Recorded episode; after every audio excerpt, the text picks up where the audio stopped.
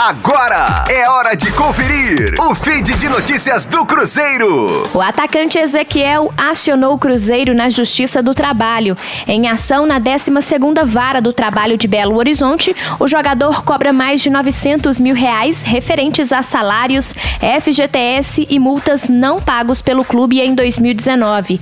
A primeira audiência entre as partes está marcada para o dia 5 de maio. Ezequiel defendeu o Cruzeiro entre agosto e dezembro de 2019. Na ação trabalhista, o jogador alega que recebeu apenas dois pagamentos no período em que atuou no clube.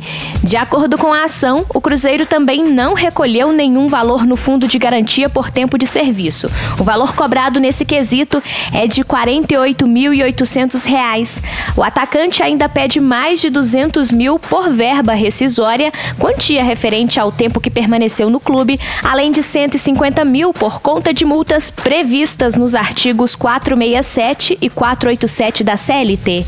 Rosane Meirelles com as informações do Cruzeiro na Rádio 5 Estrelas.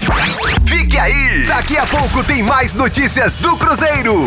Aqui, Rádio 5 Estrelas.